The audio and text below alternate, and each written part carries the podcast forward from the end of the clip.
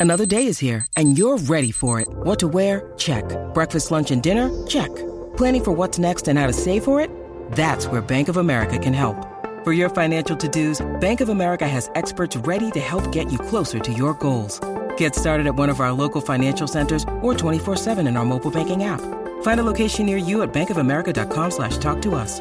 What would you like the power to do? Mobile banking requires downloading the app and is only available for select devices. Message and data rates may apply. Bank of America and a member FDIC.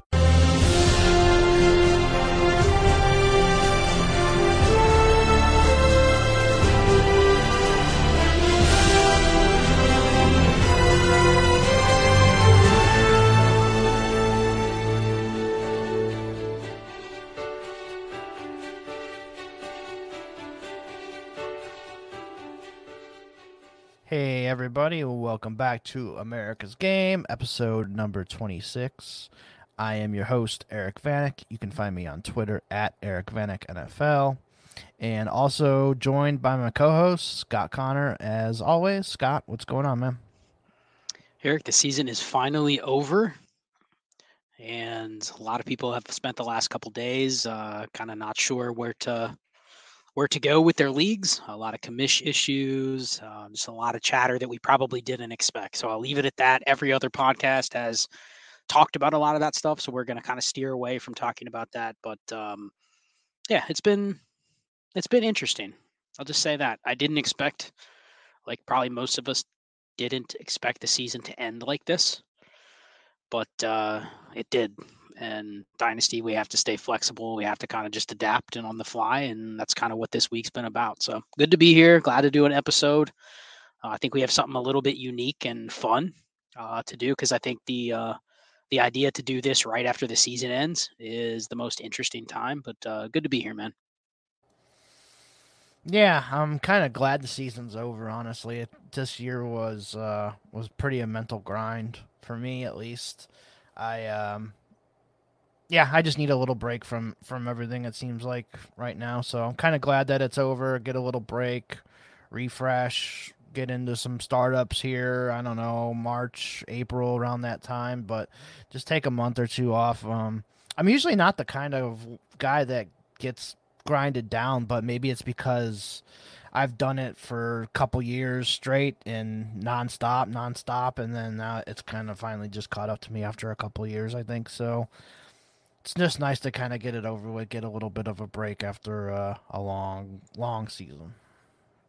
Yeah, and there is that period where I mean, we commission a lot of leagues, we do a lot of other things. I mean, I'm doing a bunch of different stuff at all the time so that has nothing to do with me managing my own teams and rosters and stuff. But there are logistic things that you always have to do, but at the same time, there is that like mental break you need away from the the strategy guide and the you know constantly and i think part of it is to answer your question or not really a question but to just respond to your statement i think part of what you're feeling is the after effect of dynasty now becoming a it's literally a minute to minute hour by hour day by day game used to not be that way. You used to be able to say, like, okay, during the season, there's going to be stuff that moves the needle. There's going to be things that change. But now it's like, what do we talk about every week when we did our recap pods? Like every week, there was almost something, multiple somethings, like groundbreaking events that happened. Injuries, you know, trades, just a bunch of stuff where it's like you have to, con- your mental energy has to always be on high if you want to stay at the top of your game right? And I feel that. And I have I've considered myself to be somebody that's very resilient and literally able to just go at the go through the wall all the time in my regular life and my, you know, content creation life. But when you constantly have to be on like high alert all the time, sometimes there's a point where it's just like I just need to stop. I need to just back off. I can't devote the mental energy it takes to be like at the very very top of your game you know and that that's what dynasties become like if you're a content creator especially that has your hand in multiple things i mean i'm doing how many things every week you know five or six things every week like i have to basically i feel like i constantly need to be on social media in the chats in the discord in the group me's, reading twitter like i feel like i need to do that eight hours a day to stay on top of my game. And I know that's not healthy. And I also know that I probably don't have to do that. It's not like people are going to go, "Oh, you're you're not as smart or you're not as knowledgeable because you don't do that." Like that shouldn't be the expectation for something that largely we're doing out of a hobby. But you feel that way. You feel pressured. Like, man, if I'm not on top of every single piece of breaking news and every single change of things that happen, like daily, with players, with teams, with coaches, with all that stuff, like you feel like you're falling behind. So I think it's just that rat race we get caught up in like, man, every day I have to be on top of everything. And there's some days where it's like, dude, I don't have the capacity to do that.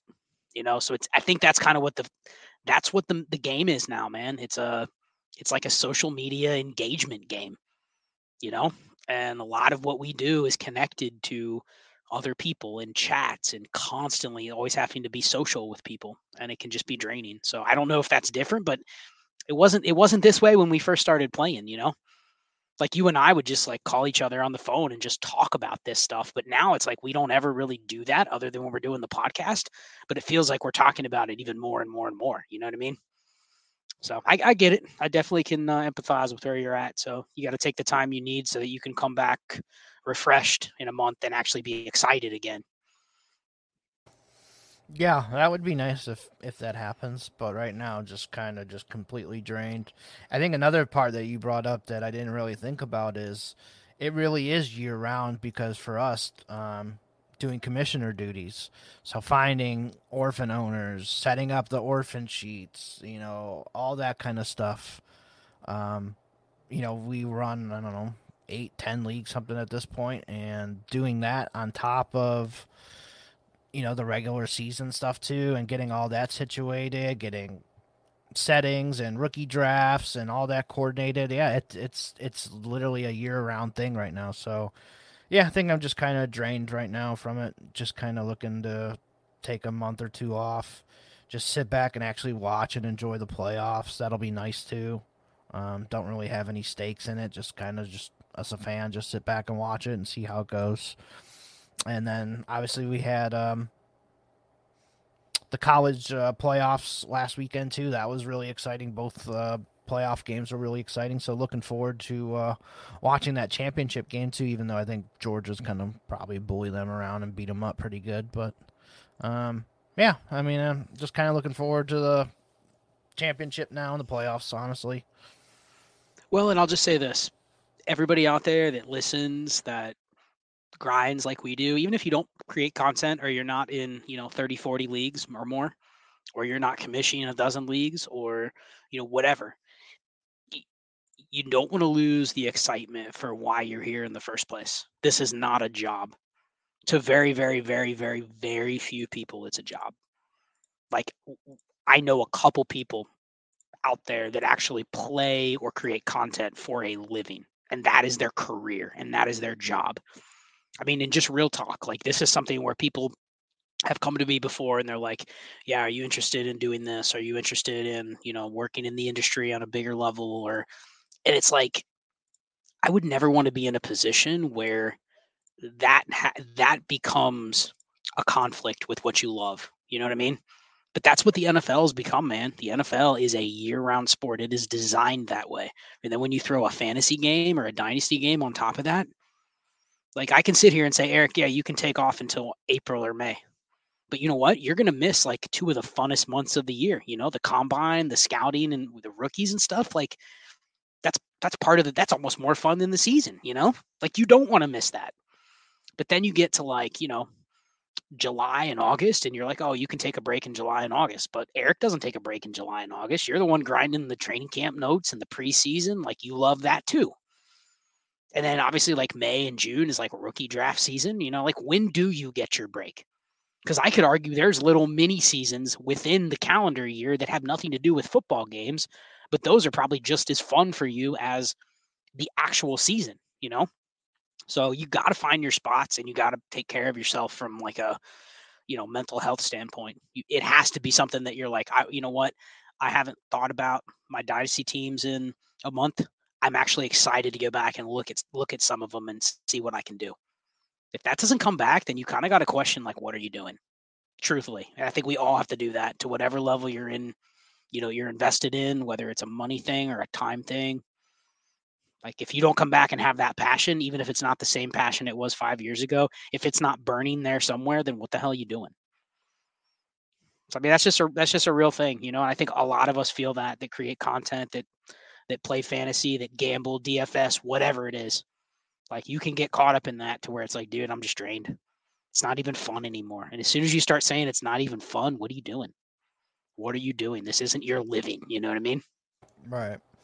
Yeah, no, it's it's definitely not that. It's just um I think just years and years of doing all this stuff is just kind of caught up with no breaks, really. So, yep. Um, I think uh, also obviously a, a, disappointing week 17. Um, just a lot of a lot of players shit the bed again. Didn't do anything stat wise. I think that that has a lot to do with it for me too, just of how disappointing it is. You get to your championship games and everybody just shits the bed completely, and it's just uh, it's yeah, it's frustrating as hell. So yeah, that's that's all I really got with that one, man. It was uh, it was a kick in the dick. Yeah, you know what though? That's just the uh, the icing on top. You know, you kind of almost right. have to think about. Sometimes, I mean, I'll just we'll, we'll end this discussion because we could literally just go on a tangent about not. It's not necessarily even a dynasty or football show at this point, but sometimes you got to think. You got to sit back and you got to say, okay, like there could be a lot of things that happen to you on a daily basis. You know, bad things, negative things, things you got to you got to interrupt everything and go deal with. And sometimes, even if those aren't happening, it is healthy for you to sit back and say, okay, well, what if it did? Do I have the capacity to handle it? Physically, mentally, whatever. Like, do I have the capacity to take it on? And if the answer is like, if that happened, I'd be ruined, that's probably not a good place to live. You know what I mean? If just w- one bad day or, you know, hey, Eric, if your teams that are in the championship don't perform this week, your next couple weeks is going to be hell. Like think about that before you set yourself up in those scenarios the next time. You know what I mean? Like give yourself a little forgiveness, give yourself a little capacity to deal with stuff that pops up and you know, you're like this isn't happening yet, but if it did, it doesn't completely wreck everything, you know? So I, that's something I think about all the time when you're just going go go go go go and you don't give yourself any sort of breaks and you're like what if something gets disrupted and like you got to go deal with something else? Like what do you do? You can't just quit. So just just word to the wise to everybody that's uh you know constantly up uh, running on empty but going full board. So. Right. That makes sense. So an- another thing you wanted to talk about too was uh, what we learned from 2022 you know, fantasy wise, dynasty wise, whatever. Um, so I'll let you take the floor on that. Anything that you uh, you wanted to talk about or bring up, and I'll just kind of chime in off of you. Yeah, I mean, it kind of speaks to what we were already talking about a little bit. Is when you're you're looking at players that didn't perform. Like I think this year has humbled me from a perspective of more than ever, and I've talked about this for years that there's a level of variance and randomness that exists in a game that we play. I mean, look no further than we have a player, you know, basically almost die on the field, and no one could have seen that coming. No one could have predicted that that could happen. No commissioner or no league is going to have bylaws to cover that. You know, like, and that's an extreme example of variance, but just random variance that happens every single week, every single game, every single player. I think this has really made me appreciate how much we don't know. We can sit here and say, oh, I project this to happen. I think this is going to happen. But as soon as we start zooming in on like individual specific things and saying for sure, like, yep, I know how this is going to go, or I know how that's going to go, like we can quickly get humbled by the fact that we just don't. You know, sometimes we're right, but more often than not, we're not right. And many times we're on the complete opposite end. And it's just variance. So I think that that's something that I've learned that when you're playing a game of chance, when you're playing a game like fantasy football or dynasty football, like that you can never be so sure about what's going to happen. And and let that be a big dictator in how you play. So I mean, we talk all the time about we play in a lot of leagues, we do portfolio, we, we try to diversify, you know what I mean? But think about that more so than because we all get caught up in thinking, okay, I know this is going to happen. So I'm just going to do it this way because I know that's correct. Well, what if it's not? So it's it's really but any decision you make, sit there and acknowledge that there's almost never more than a 60% chance you're going to be correct. And let that kind of guide how you play. Let that how you approach playing. You know, whether that's you you start playing other sports, you are you start playing other games, or it's just the way that you build your teams, you know, you you diversify the way you build your teams. You protect yourself for outcomes that you don't really think are going to happen, but you also acknowledge that are possible. So I think just inserting the word variance and understanding it and understanding that it exists in a really, really high degree uh, in Dynasty. Well, that's the biggest takeaway for me. is kind of slapped me in the face this year. You know, you think you're going to do one thing and then you don't. And it's like, what, Eric, you, okay, you had a bad week, week, week 17. What did you do wrong?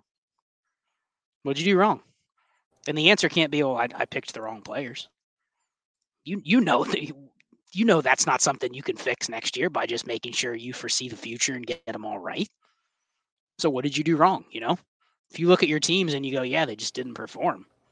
Mm. Okay, the only, the only thing you probably could have done is maybe spread out your risk a little bit more, or you know, but like it's not like you built your teams the way you didn't want to build them. So I mean, I think just got to respect that variance a lot more than a lot of us do. So that's that's what I learned the most this year. Yeah, I agree with all that. And there's really, like you said, there's really nothing you can do if a if a whole bunch of players completely shit the bed. You know, I I can't change that. Nobody can really change that. So you're gonna play. You know, not besides last week. Um, before that, like Davante Adams had like three straight weeks of shitty games you can't change that. You know, nobody can really change that. Everyone thought he was going to smash the rest of the year, get these 15 target games and all that. But, Mike Evans, know, Tom Brady put up 100 points combined. If you had that stack, yeah. Somehow in the finals, you you beat everybody. You beat every single pe- every single person that had any other quarterback and receiver. Who yeah, would have thought? They, and they hadn't done shit all year. So yeah, it's, mm-hmm. it's that's crazy. I think the the one thing I learned is is just kind of reaffirming, you know, what we have talked about for a couple years now is having those two elite quarterbacks is king. Um, obviously, if you know you had Lamar or Kyler, it didn't work out for you because they got hurt. But if you have the two that stay healthy, if you had Mahomes and and Jalen Hurts, I mean Jalen did get hurt there at the end too, but Mahomes and Josh Allen, whoever it is, you know, those two quarterbacks could pretty much just carry you from week to week, and every single week it seems well, like except for Josh Allen, who's going to take a zero. Yeah, but nothing I can you can do about I, that I think the fact that you brought up Lamar, Jalen Hurts, and Josh Allen, and those were three guys that either were not available or gave you zeros right, last uh, week. To, get you there though, that they were they were king. I don't I don't think for that, sure.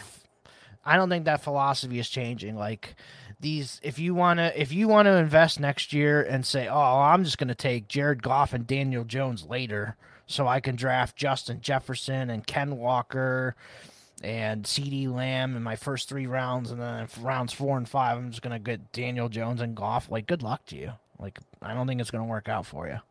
Um that's just not how I want to play. I want to have those elite quarterbacks. I want to make sure I trade up for them if I can. Um, like I at least have one of them. Like I don't have to have two of them. It'd be nice if I could and really have that advantage over the league. Um, but I'm you know more willing to just make sure I at least get one of them and do whatever I need to do. And then these two tight end, uh, two point tight end leagues uh, for premium, start two tight ends. Like having those those tight ends, like those top ones, are king too. Like if you, I know I had one team this year that was Kelce and Andrews, and um, I had Tyler Higbee as well. I mean, those got those three at points this year really carried me and just won me weeks just on their own. So in these like uh, highly premium tight end leagues, you know, I'm gonna value those those high end tight ends a lot more too. So that's that's just another thing that I kind of learned this year as well. Yeah, it's funny with you mentioning the quarterbacks. Like you kind of affirmed your point and my point at the same time with like the variance you couldn't control with the injuries and stuff like that. But at the same time, like if you had any combo of those three quarterbacks that you mentioned, you probably got far enough to where, especially like Jalen Hurts, Lamar Jackson, like they didn't play. So you at least would have gotten yourself, you know, to the point to where you would have been able to make a different decision. It's not like you were you're screwed with having them in a lineup and then they give you a zero. You know, that's a different thing.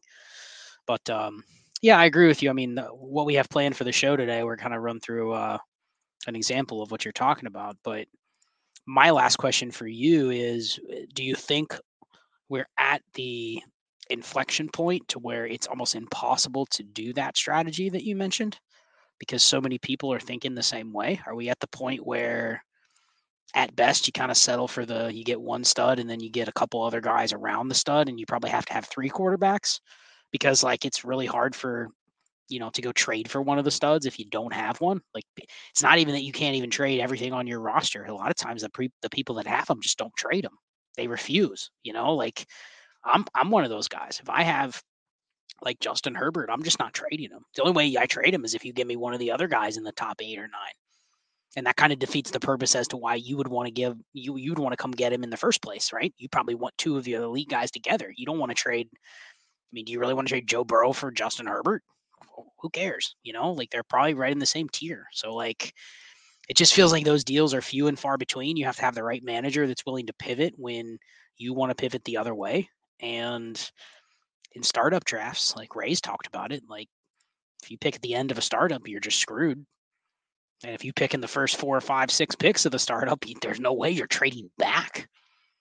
The only way you trade back is if like, okay, I can pick up, you know, I can go from Burrow to Dak and get like a first plus. You know, like it's got to be an extremely good deal for you to even consider it because it's you now have to build, even if you got the 106 and you didn't want to take on the team that got Mahomes, Allen, you didn't want to pick the QB6 because you think there's a tier break there, right? you still know if you trade back, you now have to build your team in a way you don't even want to build it. So in a startup, it's kind of like if you have a bunch of people that are committed to building the way you want to build, none of those people are willing to go, oh, I'll trade my first. I'll go back to the second and build with three shit ass quarterbacks. You know, no one really wants to do that. So even in a startup, I, I just don't see a lot of people giving us those trade up deals like we might have tried to get the last couple years. So, I mean, what yeah. do you think about that? Do you think we're at that point where you just get into a lot of leagues and it's like nobody will even move those picks? I could see it going that way, but people just love to trade. They love to accumulate picks. So I could see it going both ways. We'll see how it goes this year. I mean, we're going to, I'm sure me and you are both going to be in startups um, within the next couple months, starting up or whatever before the draft and we can talk about it on here. That's one thing I, de- I definitely want to talk about is like our experience in startups and how, how they're going and what we're seeing um, to kind of relay to the listeners. Are you going to be? Because I mean, Ray's mentioned this. I've heard him mention it like five times already on shows. Are you going to be one of those guys that if you're going to do more leagues, you want to do auctions? Like, no, do you, I'm, I'm do you open want... to either. So you would do a snake startup where it was just a random draw and you could get like the 111. You'd be fine with that. Yeah, I think I'm fine with that right now. Yeah, I think um I and we a couple of our leagues that we did Dynasty Masters and the Gamers League. Um, I liked doing those before the NFL draft and actually having the the rookie draft picks in the startup as well. Um, right. I remember that's where I got Barkley at like the 109. Like people will be able to draft the 101, you know, in that first round, maybe at that 111 pick. You know, hey, I can get Bijan there. May, might, might not be ideal with trying to want to get quarterbacks and stuff, but um, yeah, it, it gives you a lot more different options um, in the draft. So I like that. Yeah, I mean, I think if you're going to do it that way, you you are subject to some some randomness of where you pick, uh, and you're also subject to I think what Ray talks about when he's when he mentions is he's assuming if he's doing a league, he's probably doing a league with a bunch of the the DD people. Mm-hmm. I mean, there are leagues you can get in where you know people aren't thinking the exact same way. I, I think um, just quickly butt in there. I think one thing to do is if you do a snake startup, I think it's got to be third round reversal. Yeah, I think that's the only fair way to like really do it right now. Um, I think that's I think that I think that's fair. And I yeah. think also, like, I mean, I hate to say it, but if you're going to join, let's say you're going to join five new leagues this year, maybe it's not a bad idea to do one or two of those with different people. People that are not the same people that you talk to every single day. Like between the Discord and the DNC Patreon, I could never do a league again with somebody that's not in those. Meaning every single other person in the league is from those two groups. There'd be there's plenty of people where I could start 20 new leagues and get different people in all of them and it still wouldn't be enough to fill more people than what are in those chats, right? But do, I necessarily want to the only people that I want to play against are the same people that are kind of on the same page with how you want to play? sometimes it's good to go and find the random league that has nine people that you've never met anybody and you're like you know what i'll jump into this one you know like and that can give you that alone can give you enough of a different flavor to where you maybe feel like you can build a team a little bit differently even if it's a snake draft from a different slot that you don't feel like it's oh just another startup where I'm going against Ray and Scott and you know blah blah the same people, you know, like you know pretty much what we're all going to do for the most part. So I think you spread around it's not just spreading around the types of leagues you play in, but it's also spreading around the people you play with. Is a good idea. Like not every one of your leagues needs to be with me. You know? Like that I think that's a that's a I know you want to get into good leagues, trustworthy leagues, active leagues, and all that stuff, but sometimes it's fun just to go play with random people that don't see the world like you do. Yeah, I agree with that. There's there's some leagues like that that you know I think have been fine that I've joined with with new pe- people and doing it that way.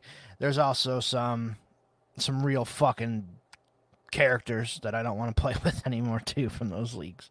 Um, just like the no trade deadline leagues, and these assholes just try and buy their championships and stuff. I fucking hate it. I can't stand it anymore. I'm done with it. Uh, if you got to have a fucking trade deadline, unless it's with people that I trust. None of this doing it with random assholes anymore. I can't do it. All right.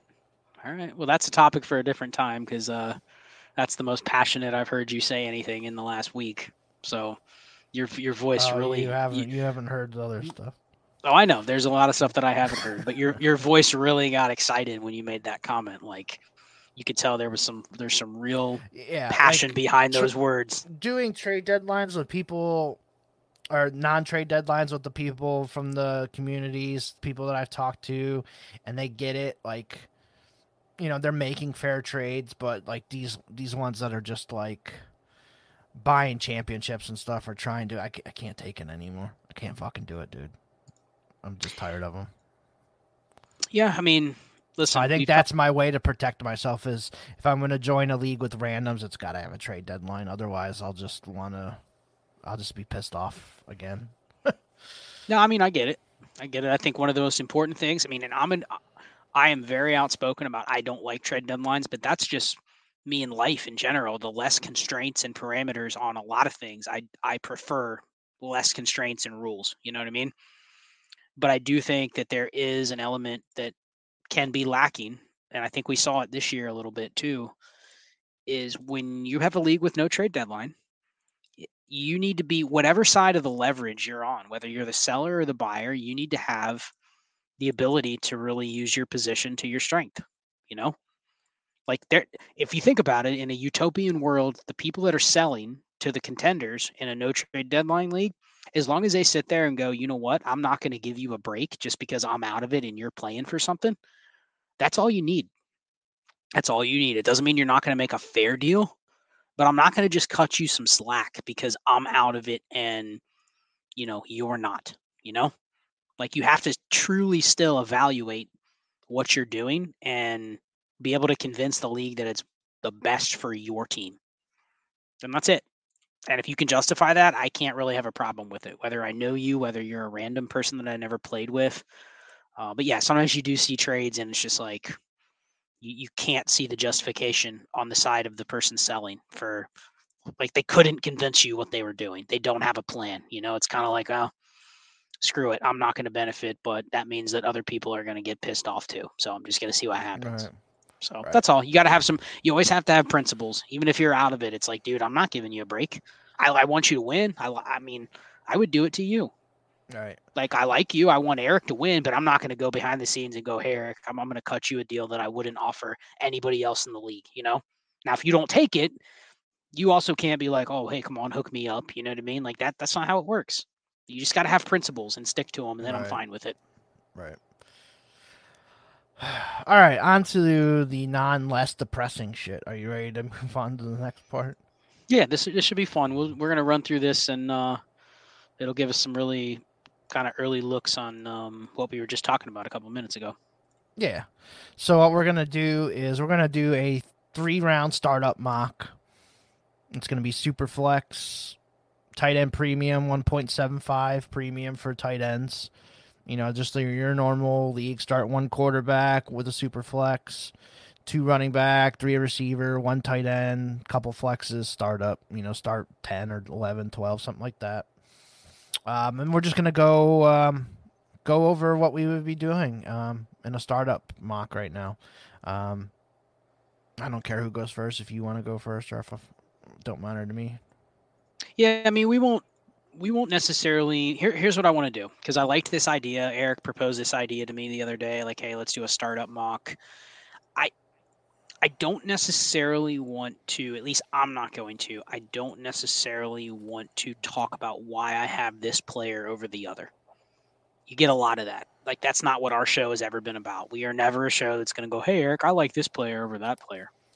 I think they're better, you know, like whatever. Like you can have your reasons as to why you make a pick, but I think we should be zooming out on this and, and really trying to kind of like figure if we were reading a room in a real startup, like what would we be doing? Given that we have all different teams, you know, I know it's just you and I making the picks, but just trying to really get a pulse on like, okay, if this was me in this spot on the board, what would I be looking to do? So I'm not going to talk a whole lot of why I'm picking a player. It's going to be more of the strategy behind why I'm doing what I'm doing. So I'll start. I mean, I, I would give Patrick Mahomes first in a startup. Uh, I think I just think he's the best quarterback in the league, and his fantasy scoring's been you know top three every single year. Um, kind of look at Mahomes and say like, wait till he wait till he gets an elite set of weapons. You know, like what if they just luck into some good weapons over the next couple years, and he's already like the QB two. So I, I think I'm just all in on Mahomes. I think he's if I have to pick first, like he'd be the he's still the number one player in Dynasty for me. Okay, yeah, I agree with that. That's pretty easy for me uh, as well. I'd probably go Mahomes. I think I would go Josh Allen here with the with the 102 pick. He's still, you know, on pan- fantasy points, he's still way up there with with all these guys. Um, running ability is right up there. He's gonna he's pretty much like their goal line back. He's gonna get you at least five, six touchdowns on the ground too every year. He's got Diggs. Um, they're going to probably be in a, a, decent spot to maybe draft another playmaker there at the end of the first round. There's a lot, a lot, a lot of running backs in this uh, free agent class that I think could really help them as well.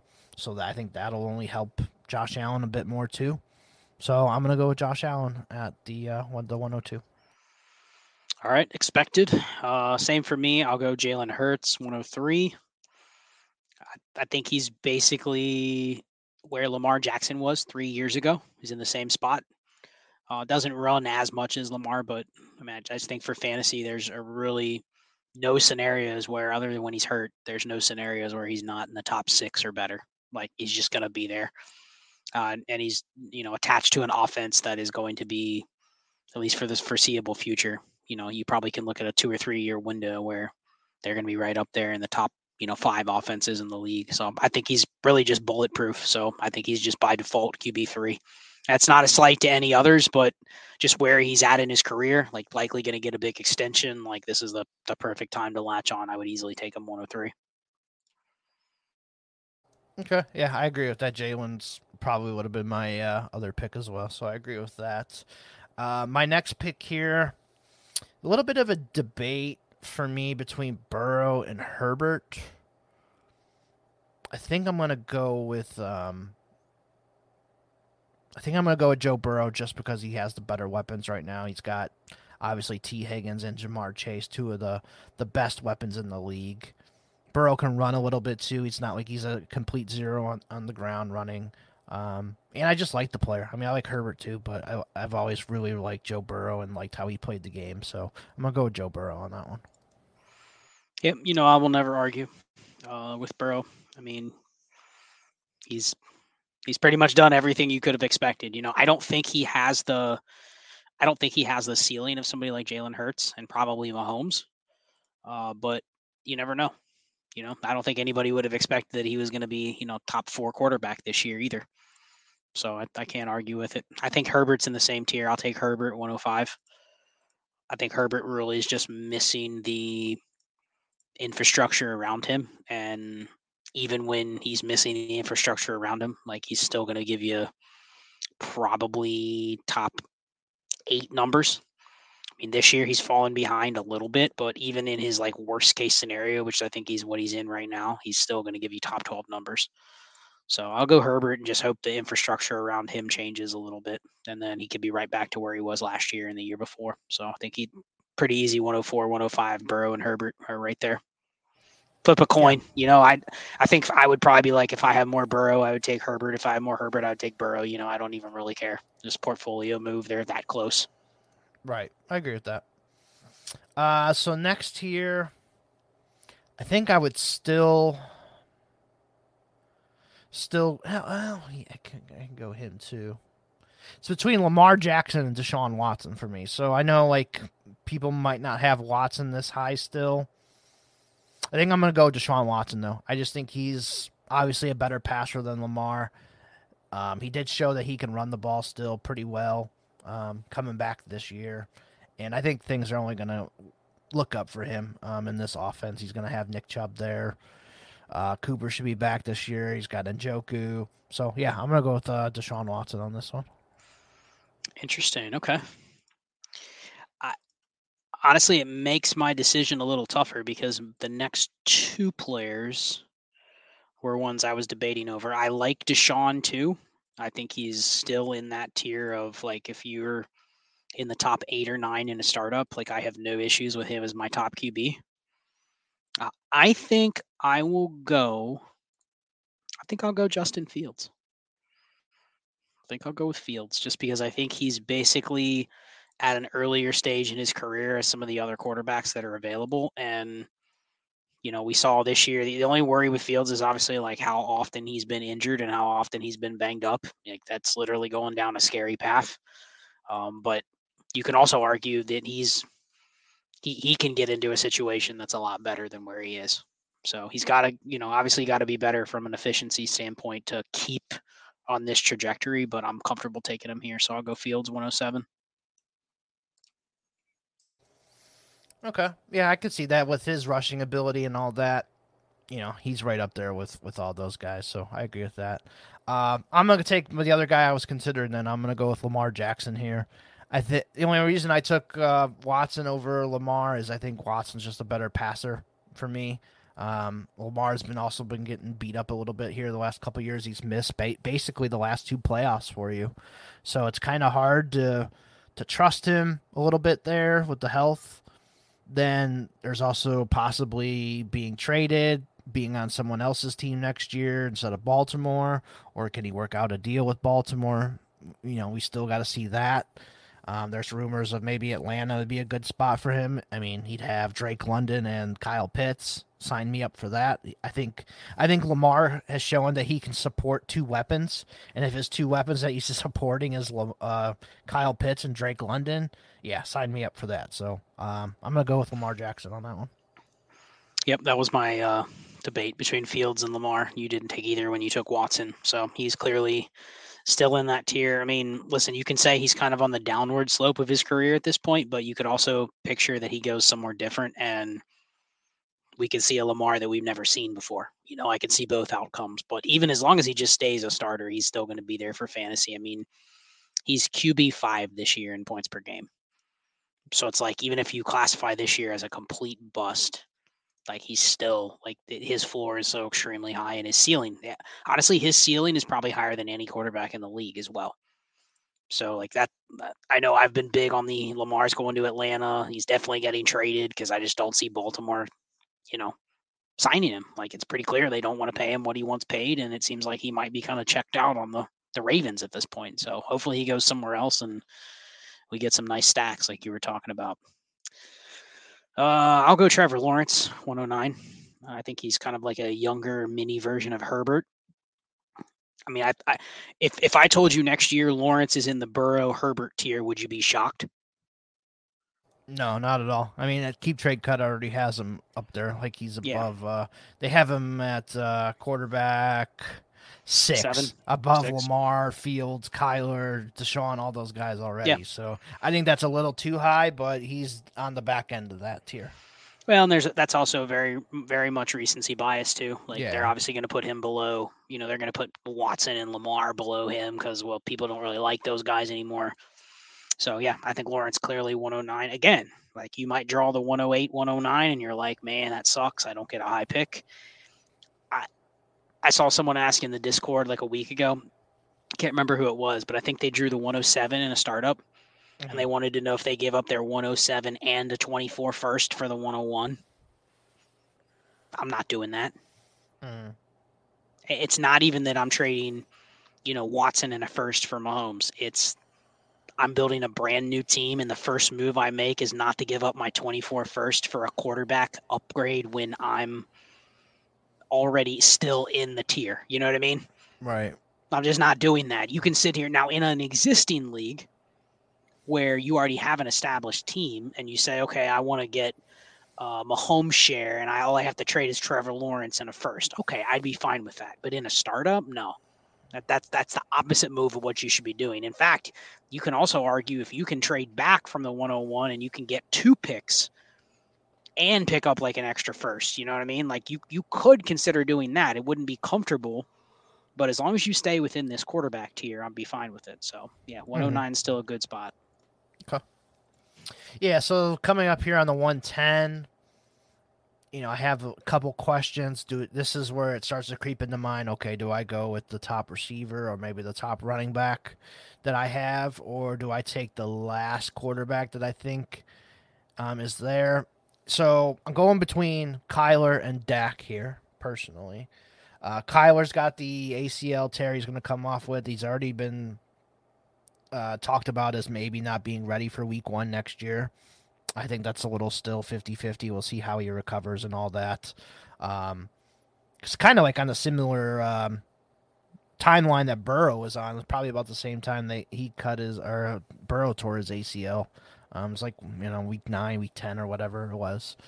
Um, so yeah, they they babied Joe Burrow that whole offseason. You know, he didn't play any preseason games. Obviously, wasn't get didn't get hit until the first game out there against Minnesota. Um, so yeah, I think that scares me just a little bit. And I think Dak is still pretty solid. I don't think there's anything wrong with Dak. I think they're going to want to pass the ball a little bit more next year too. Um, and Dak's proven he's one of the most efficient quarterbacks in the league. Uh, he can still run the ball just a little bit if he needs to. It's not like he was in his younger days. Uh, it's slowed down just a little bit, but it's, it's still uh, relevant enough. So I'm going to go Dak Prescott here, with my last quarterback of the tier that I feel comfortable with. Yeah, I agree with you. I would take Dak over Kyler. So Kyler tore his ACL a month after Burrow. Okay. He just had his surgery yesterday. Right. He not only had an ACL tear, but a meniscus repair. So very unlikely he's back till halfway through next year. And I can almost assure everybody, I know Jeff talked about this in the chat, but like he's probably not going to be 100% at all next year. Now, on the contrary, you know what? When we're talking quarterbacks in this tier, I don't care. Is it exactly how I wanted to build my team? No. The only argument by not taking Kyler with this next pick at the 111 would be is there going to be a window where I can buy Kyler even cheaper? Is he one of those guys that's going to be available? Maybe not in my startup, but in my other leagues that I'm in? Haven't you found that maybe Kyler might be more available in other leagues than maybe other quarterbacks, right? Yeah, I would think so. Yeah. So that's where you have to decide when you're starting to build a team. If you're building a portfolio of leagues, let's say I already have 15 leagues do I really want to start a team with Kyler, knowing that in one of my other 15 leagues, he's probably available for trade? Like, like Pat Mahomes isn't available for trade in any league. So you, you just take him. You know, Trevor Lawrence may not be available for a trade in any of your leagues. And so it's like if you get him in the startup, yeah, then that's where you take him. Kyler kind of feels like okay, out of my 15 leagues, I bet you if I win and overpaid, I could probably get Kyler for three firsts in some leagues, maybe less.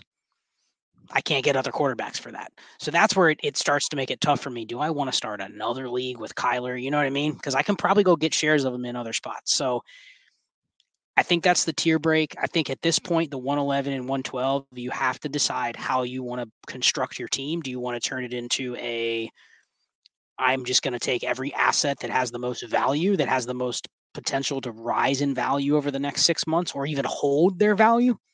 Like, you know, there's assets in Dynasty where you draft them, they're just not going to lose value. Nothing can even really dent them, you know, at least in the short term. So this one's a tough for me. I think this is the toughest pick of the draft so far.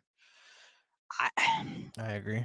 I'm going to force the hand of the person that's on the turn at the 112 and the 201 because I'm going to know after their first two picks how they're planning to build their team.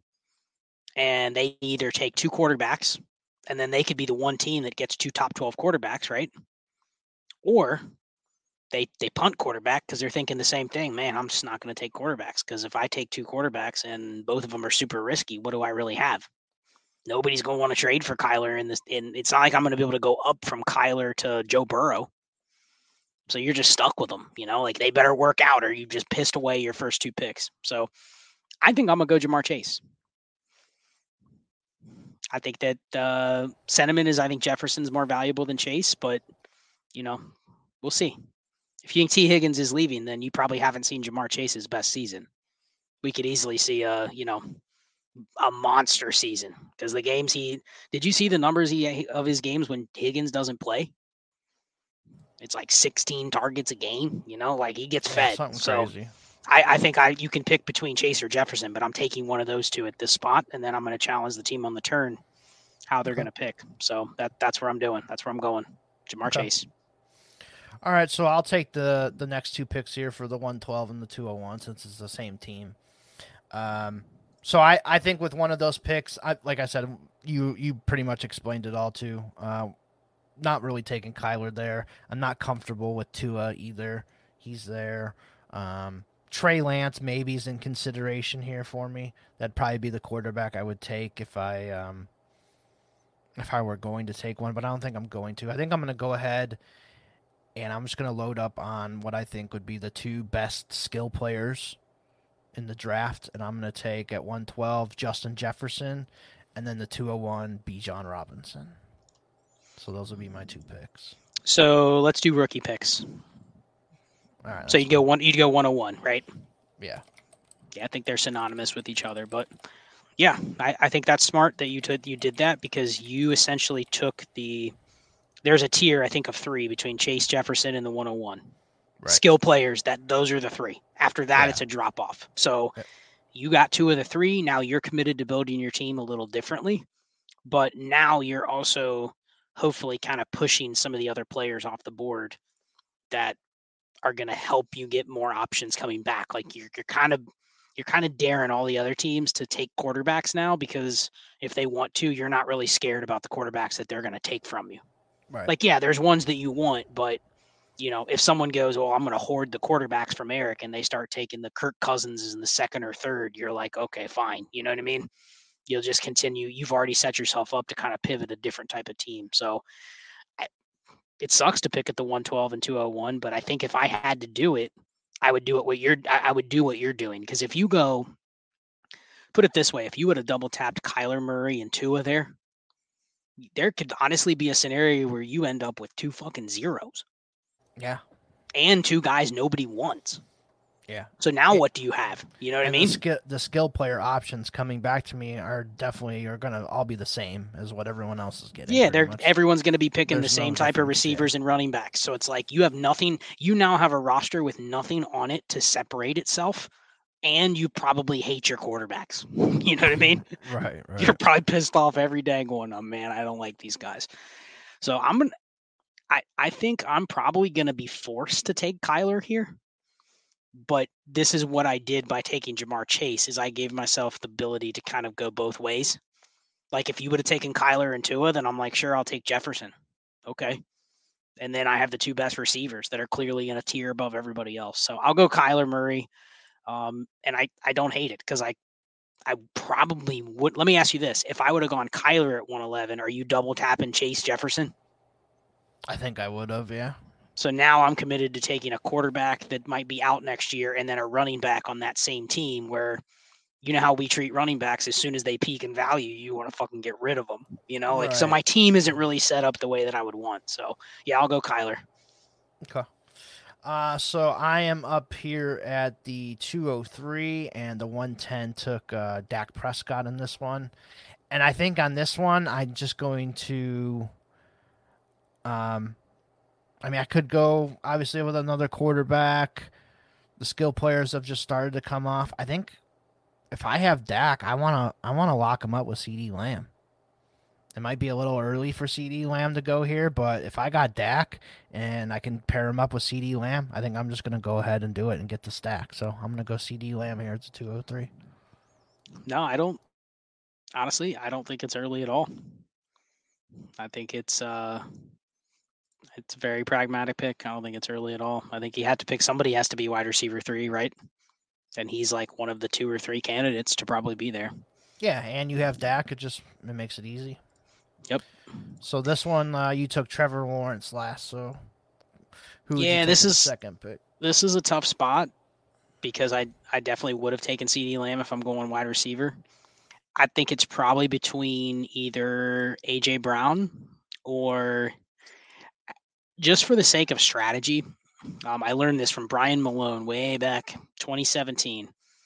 Uh, his rule of thumb when you do startups before the rookie draft try to come out of it with at least 30 30% or more of your roster being draft picks simply because of the power of the flexibility that you get and i always used to sit there and go okay yeah that makes sense but you know why why take the draft picks like like when i say i'm taking a draft pick your train of thought is going to be okay would i really take this draft pick over this 102 and you might say in an existing league you wouldn't trade that a player that's on the board for the 102 but you can't think of it that way. It isn't just a one for one. It is a what am I foregoing by not taking a draft pick that could potentially come up in the next couple months. If I have a player, I have a player. The player could get hurt. The player could kind of flatline. People won't really want a single player. A pick is a pick. A pick, I think, has a lot more options, and the options not necessarily being what players you can draft, but what players you might be able to obtain because someone else wants a pick. So I think here's like the perfect spot. I'll just take the 102. I have no clue who I would pick at the 102 today. I wouldn't feel comfortable picking a player and being super confident in it. But I'll take the 102 just because it's like, okay, I get the first shot after Bijan of the next player off the board, whatever that might be. So 102. Okay. So the next pick here, this is uh, where Lamar Jackson got selected at the 108. So here at the 205. I think I would just. I could go with the rookie pick, uh, 103. I could go with um, maybe the first tight end, another receiver. I think I'm actually going to go with. Um, I think I'm going to take another quarterback. I think I feel a little bit more comfortable with Trey Lance. I mean, obviously Tua hurt. Trey Lance has been hurt. Uh, Kyler was hurt. I feel a little bit more comfortable with Trey Lance since it was just just a broken ankle. Obviously, he just got the plate taken out uh, last week too, so he should be fine for the regular season starting up. And he still has some value, and he's going to be a very good rushing quarterback. So, um, if this is even a point per carry league, we didn't really say that, but if it's a point per carry league, even too, having Lamar and Trey Lance, that's huge. Having both of those guys, you might have him, Fields, Jalen, you know, you got two of the top four rushing quarterbacks in the league on the same team. So, uh, yeah, give me Trey Lance on this one. Interesting. I can't I can't argue with it. I did think you might consider Kyle Pitts because that's we're manifesting the Kyle Pitts from Lamar stack next year. Yeah, but it's it's not confirmed. Uh, it's and not I don't confirmed. Even, I don't. But... I don't even know if I would even take Kyle Pitts as the first tight end too. Yeah, I, that I, I think he's one of those where you, you might get in a draft and he might already be gone, and then you get in a draft where he's not going to go till the third. You know, it just depends on the room. So, yeah, I can't I can't argue with your pick. I probably would. So you're easily taking Lance over Tua at this point. Yep. Yeah, I think so. I mean, I, I still like Tua, but I think Lance's rushing upside puts me above. So, all right. I mean, so this is where where you took Justin Fields as the next pick. So I'm guessing Byron Pringle. Oh yeah, or Equanimeous St. Brown. Yeah, get that no, stack. It's, it's interesting that uh, now that you introduce the the risk of the concussions into Tua that clearly people now pivot to Lance because it's like Lance feels like he has a lot more room to kind of grow from a dynasty asset standpoint, and Tua is Tua feels like as as yeah. as safe as Tua is probably if he continues to play, it feels like after the concussion, like a third of your league is just going to be out on Tua no matter what.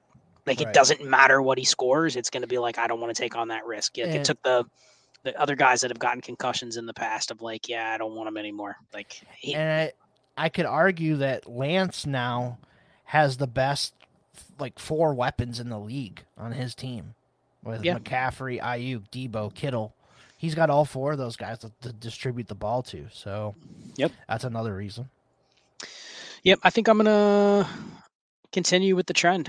Uh, I'm gonna go 103 here, and just keep giving the uh, the push towards the strategy of I want to have a couple picks, even if it's I have to pick the second QB off the board. I I'm going to have some leverage when it comes to that. So it, this is really a build thing. I can see where teams go, yeah, you know what, I'm going to do what Eric said, and I'm just going to go with one elite quarterback, and then I'm going to, not consider quarterbacks. But again, you don't have to draft a quarterback with these rookie picks You could always trade back. You could always trade back a slot or two and not take a quarterback. So I think it gives you that element of flexibility that you don't have if you were to take somebody like Tua or AJ Brown. So I'll just go 103. Okay. And then I'll make it easy with the Deshaun Watson team here. I'd go with the rookie pick 104. I'm at least locking myself into um, one of the quarterbacks here with that pick, probably. Um, you got Levis, Stroud, uh, Richardson, and Bryce Young. I'm pretty much locking myself into one of those four four quarterbacks here with Watson uh, over Tua. Plus, you said I have flexibility. I don't have to do that because maybe maybe Tua falls to my next pick here um, in the in round three, and then I could go Watson, and then take uh, you know best running back or best receiver, rookie receiver left, and then grab my quarterback in 305. So I'm gonna go with the rookie pick 104. I'm going to continue it. I'm going to go rookie pick 105. A little risky, but again, you have a whole team to build, and you can probably build slightly differently around the rookie pick. So I think a lot of people are going to question this pick and go, "Yeah, there's no way I would trade some of these players on the board for the 105." That's not the point. Mm. The point is you're building a you're building a team so this is where like maybe I'll differ from a lot of people because I'm looking at this from I'm constructing a roster. I don't necessarily care about player A versus player B because this isn't a trade. Mm. You know, like you you could say, "Hey, I'm going to draft this player," but again, once you have a player, it's not exactly just like what a trade calculator says. The biggest factor into trades is is there demand for that player in your league? If there's not demand for the player at this time during the year, then it doesn't matter what their value is. Right. So I'm just going to go 105 and kind of push the board. And at some point, it's going to be a game of chicken. Like one of us has to stop taking the rookie picks, you know? Right, for sure. So this that was the Justin Herbert team that he picked for uh, right there. So this is the Joe Burrow team I am picking for right now, and I'm gonna play a little bit of a defense slash cock block move, and I'm gonna take AJ Brown right before the Jalen Hurts owner. So I'm to go AJ Brown here at the 209. And that's he's probably the next receiver to come off the board anyways. So it's it's fair value. Um, with all five rookie picks going off already, that takes me out pretty I would guess out of the uh, second quarterback sweepstakes there for the rookies. And then I was deciding between Tua and AJ Brown for me. So I'm going to go AJ Brown. Yep, I would have definitely taken AJ Brown for the uh, Jalen Hurts team. So Good job on Eric playing some defense there.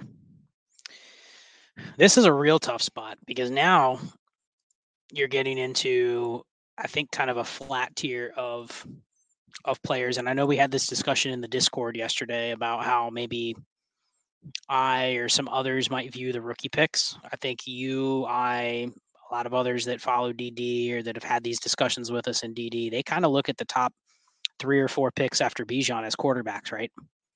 Like we're kind of already slotting those in until otherwise noted. But I think in a, a lot of our leagues, it's the opposite.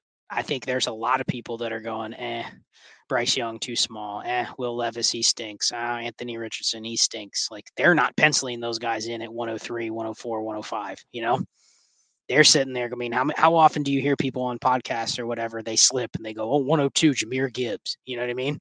Mm-hmm. Like they don't even say quarterbacks. Like they may mention a quarterback could be there, but they're not locking in three or four quarterbacks next after Bijan, like we might be right now. Right. So I think the 106 presents a little bit of intrigue because there's some leagues where the 106 is any player that's not a quarterback and not Bijan. You know? And yeah, I mean, it's a little risky to take the wide receiver one in this class over some of the receivers that are out there. But again, the the flexibility of having that choice on the clock uh, could be big. So I'm still going to pivot away from it. I don't love the options here. So I am going to take Kyle Pitts here. Just it's almost like taking what I think could be the 103, 104. You know, like I do think there's a path where Kyle Pitts, if they do get a quarterback where the excitement explodes again for him. So I think now is the time to kind of just take that asset and uh, hope for the best. So I'll go Kyle Pitts. Okay. And then I am up at the 211. This is the Josh Allen team and I'm going to take Travis Kelce here. And I'm blocking the Mahomes owner from getting Kelce, obviously. But I also think you're getting a nice little advantage here as the Josh Allen owner against the Mahomes team. So whenever you play that Patrick Mahomes team, hey, you got his best weapon too. So you're getting all those stats um, from Mahomes to you know that Travis Kelce would be getting too. So it's kind of a, a, little bit of a defensive move plus a little bit of a strategy move for me. So I'm gonna go Travis Kelce here at the 211. All right, I like it. So do I go back to back here as the Mahomes team? Yep. Yep. All right. Well, I am going to hedge my bets a little bit and I am going to take well, you know what? I was going to say I'm going to take a rookie pick and then I'm going to take a wide receiver. But I'm going to go for a little shock value here. So I am going to take. Wow, I can't believe you're taking Kadarius Toney this high. No, I'm going to take Mark Andrews. Okay. And then this is where it's tough for me because literally I know I'm going to take a receiver, but what if I don't take a receiver? What yeah. if I hmm. go Jonathan Taylor? You could.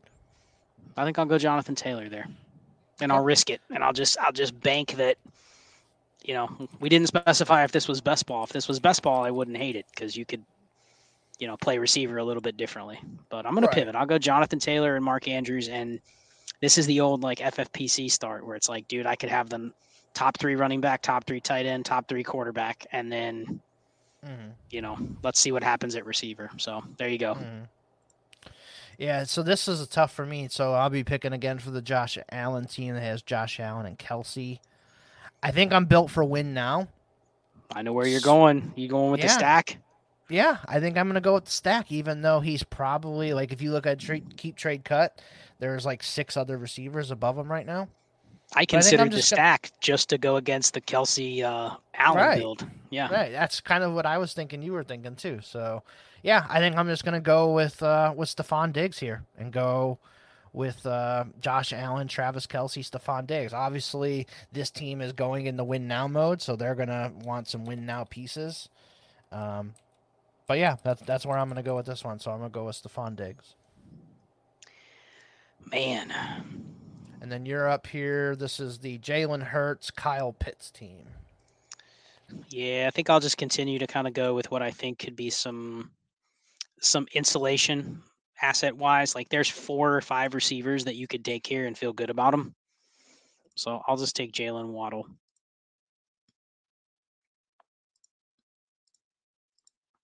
Okay. Yep, that'll work. Jalen. Not re- honestly that I know I went silent. There's not really any explanation. There's yeah.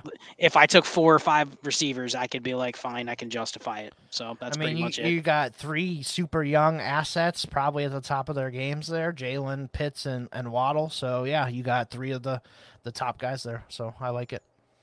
Uh, so this one is the Joe Burrow, AJ Brown team. So a little bit of a um, win now team as well here, but I think having Burrow and AJ Brown, I think this is the team where I I feel comfortable with what I have so far. I think I'd be willing to go with Tua Tagovailoa here, so I'm gonna go with Tua. So the Tua slides ends at the 304. Uh, yeah, 304. 304 Tua slide ends. Okay. Oh, So let's then- see. So you're up now with the Justin Herbert rookie pick 105 team. All right. So this is one that I'm I'm literally just going to probably look at my portfolio to make this pick because there's literally five receivers that I would put in this range. And that doesn't include the rookie pick 106, which I think has a very good shot of having a, a the wide receiver one in the class at that spot too. So if you sat here and you said, and, and again, the power of the rookie pick 106 would be whoever the wide receiver one is, I'm probably going to get to take them. I don't have to pick them now. I can wait and see which one gets the draft capital, which one gets the landing spot. I mean, hell, the rookie wide receiver one could be a guy on the Chargers. You know, like that, there's a 5% advantage that I can have by taking that pick over a current wide receiver. So if you took the 106 here and you said, you know what, I might get a, I might get a re- receiver that's the wide receiver one on the Chargers, and it's like all of a sudden I have the stack, you know? Well, and you'd have the 105 and the 106 back to back, so you could pretty much decide what you want to do there. Yeah, that's true. That's true. I didn't. Yeah, I, I, I do see now that that was the 105. Man, th- that reminds me of, I guess, a reason why I wouldn't take the 106 because I can block the player that would be picking the 106. You know what I mean? I'm going to have access to probably either the quarterback leverage or one of those receivers if I wanted. So I'll just take Garrett Wilson. Okay. That's a good pick. I like Garrett there. So okay, so you got um, Herbert 105 and Garrett Wilson there. Now next up is the team where I took Deshaun Watson and the rookie pick 104. So I'm pretty much going to be banking on that I have two quarterbacks there for myself, so I can go with uh, whoever I think is the next best available skill position player. So looking at the wide receivers, I think it's probably uh, Amon Ra, Higgins, Olave, Tyreek, someone in that range. Or could I go to running back where we've only had two go so far, really? Basically, the 101 and Bijan and Jonathan Taylor. Um, I think I'm going to go with, um, man, it's tough here, too. Because I like I like some of these running backs that are available better than the 10 uh, the 106 rookie pick. I would think I would take a couple of these guys before I would take Jahmyr Gibbs, who I think would fall there. Um, I think the tight ends, the top four tight ends, or the top three tight ends are gone. Not really interested in the fourth tight end right now. So I think tight ends off the board for me. And then looking at wide receivers, I think we're looking at Amon Ra, Higgins, Olave. I, I kind of mentioned earlier.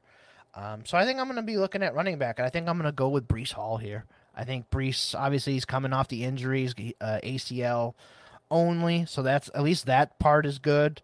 Um, it's scary taking a running back off of an ACL injury. I know it's never like the the big thing.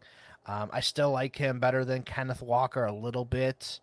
Um, there's probably not much difference between Hall and Walker. Honestly, I could argue argue Walker over Hall by now. Um, but I just like Breece Hall. I like his upside. I like the offense that he's in, the way that he was being used. Um, so I'm gonna go with Breece Hall here. It's probably not the right pick, but oh well. No, it's again, there probably isn't right or wrong picks necessarily. It's what does your team look like once you build around the certain type of uh, roster construction. So I mean, it is dangerous. I mean, I took Jonathan Taylor, so it is dangerous to take running backs. I think if Right. you don't know how to roster construct around them. One thing that I would say if I'm doing startups that I'm never going to do is I'm not going to get in a spot where it's like, okay, the best value on the board is constantly running back because I don't want to build a team where I've drafted five or six running backs in the first like 15 rounds, you know? And I think there's going to be a lot of opportunities in certain startup rooms to where you can get running backs at a really good price. and that might be out for you if you've taken a couple early ones. You know, like if you have an anchor or two and you're in there random randomly round ten, you're going like, I don't want to take another running back. You know, I'm going to just kind of follow with trying to get other positions. So that's the only risk of taking a running back. You have to be selective on how you're going to build around them. So with that said, I will take Chris Olave uh, to pair with Fields in the rookie pick 103. So I will go Chris Olave at the 307. Really, same tier I think as Waddle, Garrett Wilson, a couple guys on the board. So just roll with. Chris Olave next. Yep. All right, so I am up here, and I'm I have the uh, Lamar Jackson and Trey Lance team. So I obviously have my two quarterbacks. Going to probably be looking for whatever I think is the next best available um, rookie or uh, skill player, and the wide receivers are getting eaten up. You know, looking at Amon Ra, T. Higgins, Tyreek, those types as well. But I think I here, I think I'm just going to take um, Ken Walker, who I talked about with my last pick. He was you know, in consideration there with me for Breece Hall and Ken Walker, so I don't think that's too crazy. I'm going to go Ken Walker here. So this was the team that has Lamar and Trey Lance, right? Yeah, Lamar and Lance. Yep. Okay, interesting. All right. Well, I guess I'll just continue down the line. This team picked at the 109 Trevor Lawrence, rookie pick 102, which I feel very confident about uh, getting a quarterback there. I'll get my choice. Uh, maybe I'm going to manifest the future Trevor Lawrence to T. Higgins stack here, Okay. and I'm going to roll with T. Higgins. Not saying it's going to happen, but I think it's probably between T. Higgins, Amon Ra, and either a couple other receivers that you probably can consider here too. So I'll just roll T. Higgins. Cool. And then next up here is the Dak and Lamb team. So I got that stack already going here. So I'm looking at probably want to. I don't know if I want to double up on receiver again. Actually, I think I'm going to go with the, the rookie pick 106. Um, there's still things that could happen there. I could a quarterback could fall there to me if somebody takes Gibbs above, or I could take Gibbs there. Um, or I can trade the pick and you know maybe get another position of, of what I'm looking for. So I think I'm going to take the rookie pick 106 here. Yeah, and I'm, I'll say this: I think it's a really decent chance. Not that you're trying to do this, but there's a really che- decent chance that either Gibbs or one of the receivers that's available there could potentially even be on Dallas. Right? Yeah, that's true. Like I, I could see where they let Pollard go and they would draft a guy like Gibbs. Like that's probably a longer shot, but I definitely could see them taking a receiver. I know Ray's talked about that. Like mm-hmm. that's a prime team that could take, you know, Yeah, they JSN or Jordan. Addison, and all of a sudden you have a triple stack, and man, that'd be sick. Right. right. So I agree. plus that that 106 I think is the swing pick to where all it takes is one or two people ahead of you to want a receiver or Gibbs instead or a running back instead and you're in a spot to take the quarterback 3 or 4. So I think that's a really like flexible pick that if I have the 106 or 107, I think that's actually a really decent spot because you're forcing everybody to kind of look at the board the same way as you do and if they don't you know, one of the quarterbacks might fall into your lap even if you don't need them. So it's a good spot Mhm. to be. All right. So you're up with the Ja'Marr Chase, Kyler Murray team. Yeah, this is one of those where you're probably hoping that like a guy like Tua might fall back to you or one of the rookie picks that could lock you in a quarterback, you know? Like that's the gamble of taking Kyler as your QB one. Like if it the board follows how we took all these picks and all the top six picks are gone, you're probably in a tough spot to try to get another quarterback here. So you could go with the 107. I know this is my last pick, so that's why I'm giving a little more analysis. You could go with the 107 and just hope that you're in a position to take a QB.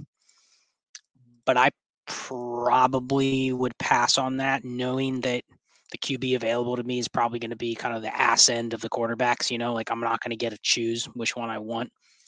So I'll probably just take Amon Ra here as the next receiver off the board. And, you know, he's only 23. He's put up pretty historic numbers since like midway through his rookie year. So I'm good just taking Amon Ra. And even if my team isn't, you know, smashing right away, I'm still building with two really insulated receivers and then Kyler hopefully healthy in 2024. So I'll just go Amon Ra. Okay. And then with my last pick here, this is the Justin Jefferson Bijan Robinson team or rookie pick 101. So yeah, like you said, the quarterbacks left are like Kenny Pickett, Daniel Jones. Like I just don't see too much of a difference there to where I could probably get one with my double tap here, or I could just wait another round and see what comes back to me. I think I would just take another skill player, and I'm going between. You know, there's McCaffrey and Barkley at running back and then wide receivers. We've we've taken a lot of the wide receivers, but you're still looking at Tyreek, um, DK Metcalf, DeVonta Smith, Drake London. Let me pick your brain real quick while you're talking this, because this is the last pick of the draft. Sure. You went Jefferson and Bijan, right? And I Mhm. think a lot of people would pick similar teams like that because they don't really have a choice. They they don't want to chase quarterback, so they just go with the top two assets. Mhm. Does that preclude you here, knowing you have Bijan already in the bag? Does that preclude you here from considering a another running back? No, it's kind of I think where I was leaning. Honestly, was taking Okay. either McCaffrey or Saquon. Um, and I was, and I'm kind of thinking like it might not be the quarterback that's necessarily the first one up right here, but I think I'm not going to do it uh, since we're not doing the fourth round. But I would probably double tap one of the running backs and Kirk Cousins because I have Jefferson and just get Cousins and Jefferson stack, and then I can have two elite running backs. Um, since I, I mean, I could I could go Tyreek too and have an elite wide receiver if I'm playing. I mean, on this team, if you have Bijan, you want to be on a win now team. So may actually maybe that's I don't know if that's the play or not, or should I go with another running back? The only thing I That's will say, just from the, the some of the startups that I've seen, you're Mhm. at the right now. You are at the I dare you point of the startup, Right. and it's the I dare you point of okay, if you don't take a quarterback here, you also know that there could be a bunch more quarterbacks gone before you pick. Mhm. At the same time, though, y- you're kind of daring everybody else to take quarterbacks. You're the only team that really doesn't have a quarterback, but let alone doesn't have a top 10 quarterback, right? Like you're the only Right. other team. I mean, there's one other team that doesn't have a top 10 quarterback. But you're also kind of saying, okay, I'm going to dare those teams to start taking the Daniel Jones, Kenny Pickett, Kirk Cousins, Mac Jones. You know what I mean? Like you're kind of Mhm. daring those teams to pick those guys because you've already had to build your team a little differently. You've already had Right. to go Justin Jefferson, Bijan. So it, it does feel like if you take Kirk Cousins, like I think a lot of people will be tempted to double tap quarterback here because they're Yeah, scared so. to miss out. But do you are you really missing out on Kenny Pickett and Kirk Cousins? You know what I mean? No, Like, I think I think I'm just doing it just so I have Cousins and Jefferson stack, and it at least gives me some upside against like you know the team that has Kelce, fucking Diggs, and Allen. let me ask you: if you had Chase instead of Jefferson, would you consider Cousins here? No, Okay, so basically, it's the stack that's driving it. It's not the it's not the team build. right, right. And that that was And- what I but. I to- also know that Cousins isn't coming back to me in round five.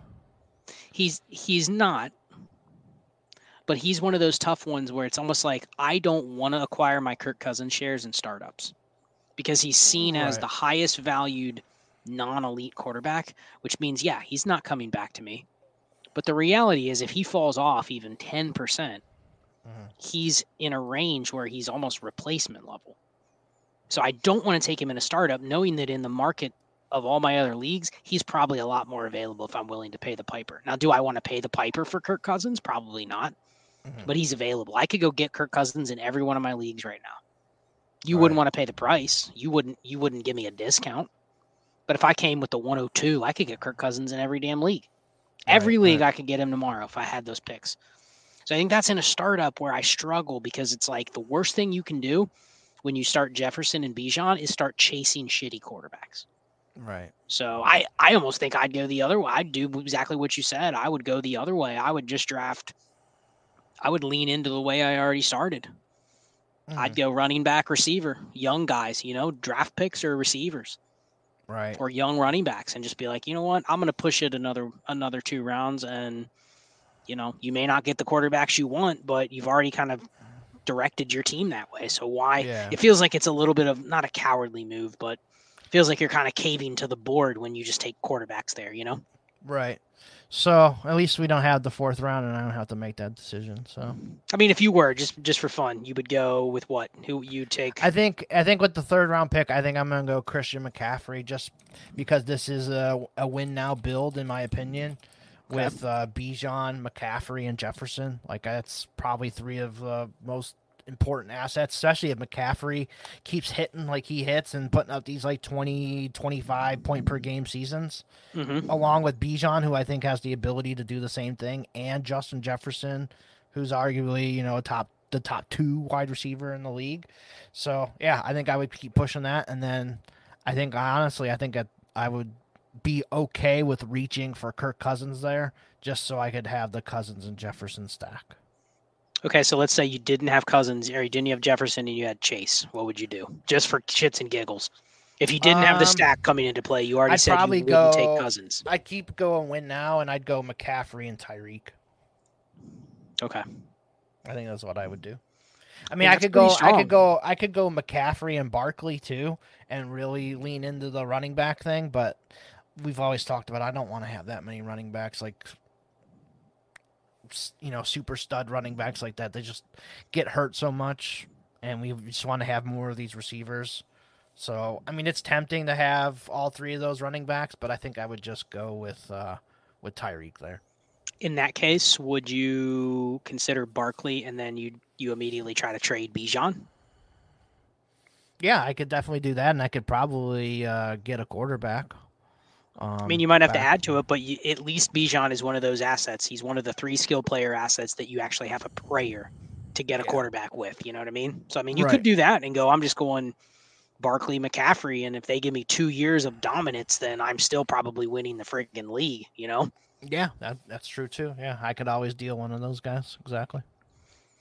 So we're done. We're not going to go uh, more rounds because we could probably do a, an 18 hour show on Yeah, this. But But I'll- what's your I'll what'd you learn from this, especially on those weird spots? Like, what did you learn by picking in that that yeah, back I, half? I Like, think I'm just Are you excited? Would you be excited to build a team from that 112 spot now?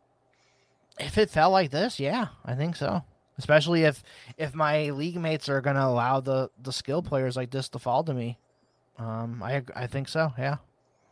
Do you I- think you and I are, are are we a little too high on these the 102 through the 106 than what a typical league so. would be? Yeah, yeah, because I think some of these guys would, these um, Jaylen Waddles, the Wilsons, the Olaves, Breece Halls, Walkers. I think those guys would replace those picks, and these picks would fall. Um, personally, Yeah, that's what I was I was picturing because yeah, just feels like uh, other teams would be uh, they'd be going oh well 104 that's that's Jordan Addison I'd rather have Garrett Wilson because I've seen it before you know that type of logic right. so anyway But I'll, I'll just break down the teams real quick, and, and maybe you can tell me which one you, you think is the, your favorite. Uh, so the 101 team took Mahomes, Mark Andrews, Jonathan Taylor. Pretty good start there. Uh, 102 team has Josh Allen, Travis Kelce, Stefon Diggs. So leaning into that uh, win now mode. Uh, we got Jalen Hurts, Kyle Pitts, Jaylen Waddle. And then we have uh, Joe Burrow, AJ Brown, and Tua Tagovailoa. Then we have the uh, 105 team, Justin Herbert. They took uh, Herbert, the 105, and Garrett Wilson. Uh, 106 team took Deshaun Watson, rookie pick 104, and Breece Hall. 107 team took Justin Fields, the 103, and Chris Olave. The 108 team took Lamar Jackson, Trey Lance, and Ken Walker. Uh, the 109 team took Trevor Lawrence, rookie pick 102, and T. Higgins. 110 team took Dak Prescott, CeeDee Lamb, and rookie pick 106. 111 team took Ja'Marr Chase, Kyler Murray, Amon Ross St. Brown, and the final team, Justin Jefferson, the 101 rookie pick, and Christian McCaffrey. So, do you have a favorite of those that you like? yeah on our sheet I colored them just so I could see what stands out to me Mm. so if I had to take over one of these teams and I was just simply looking for like what what team would I feel the most solid with, not only contending but having the potential position. I'm looking for teams that can smash, but also positional advantages and insulation. I don't necessarily care as much about win now or whatever because it's January. Right. We're so far away from the season, but I'm looking at, I mean, understanding what the current running back market is like. Anytime your team is built with a running back or multiple running backs in the early rounds, like you have to understand there's going to be some volatility, especially in some leagues that we play in. But I still look at these teams and I'm like, it, it's hard to not look at that Mahomes, Andrews, Jonathan Taylor team and be like, hey, I could see Right. a path where that team just rips people. Yeah. Especially if that team can load up on rookie picks and wide receiver twos and threes, you know, like the quote unquote threshold receivers. You've already set the stage for you're gambling on the onesie position with Taylor and with Mark Andrews. Like you're gambling on the positional advantage. Just if it whiffs, it whiffs. But if it hits, like you could see where that team has a top five or top three player at three positions, and then man, you better hope they don't get any, you know, any of these receivers that go up a tier. You know what I mean? Like that team Mhm. could be really dangerous. So I, I still think, I still think that might be the one that I go with. And the funny thing is, of course, that's the team at the 101. Like that's why you're advocating for the third round reversal. You know what I mean? Like Right. there's no way you could get a team close to that at the the 112 or the 111. You know. right. So I think I'd go with that. I, I think the other one, if you just look at the combination of the players, I I, I kind of like the well, I like the Yeah, I- I kinda like the Bur- Diggs one. I, yeah, I, I like that one too. I kind of like the Burrow, Tua, and uh, AJ Brown team. It's a lot. It's really risky, but like if Tua's just fine and comes back, like that's the one team that you could argue. Six weeks ago, we would have said that team has two of the top eight or ten quarterbacks. Nobody else has that, and they have essentially a top five receiver too, and they're going to be back Mhm. on the clock. You know, to pick two picks in the sweet spot range of you know first round rookie picks and decent receivers. You know what I mean? Mm. Or they're or they're going to get a guy like Barkley that falls in their lap or something, and it's like Well, we we didn't talk about if it was a point per carry league or not, but what would you think of Lamar, Lance, Ken Walker in a point per carry league? yeah, I mean if it's point per carry, then I think the thing with the point per carry though, we would see the running backs pushed up. You know, Yeah, probably. we'd probably see more rookie picks going off the board a little faster. The you know, the some of the running backs, like you'd never see like Barkley going in the fourth round. You'd probably Yeah. go at least in the third. So you'd Yeah. probably see some of the other younger running backs get drafted before the Yeah, I think the receivers would fall like Olave and Garrett Wilson. T. Higgins would probably fall into the round they're four. replaceable. Ra. Yeah. yeah, they're they're just not as impactful like from a flex perspective. So yeah, maybe next time we can do a it would be cool to do like a, a point per carry and um you know something different because the board Right. is totally different. And how many times have we been in a point per carry league and you can after three or four rounds you can spot the idiot that doesn't know it's point per carry and takes like yeah. three receivers to start the draft. You know what I mean? It's like, dude, yeah.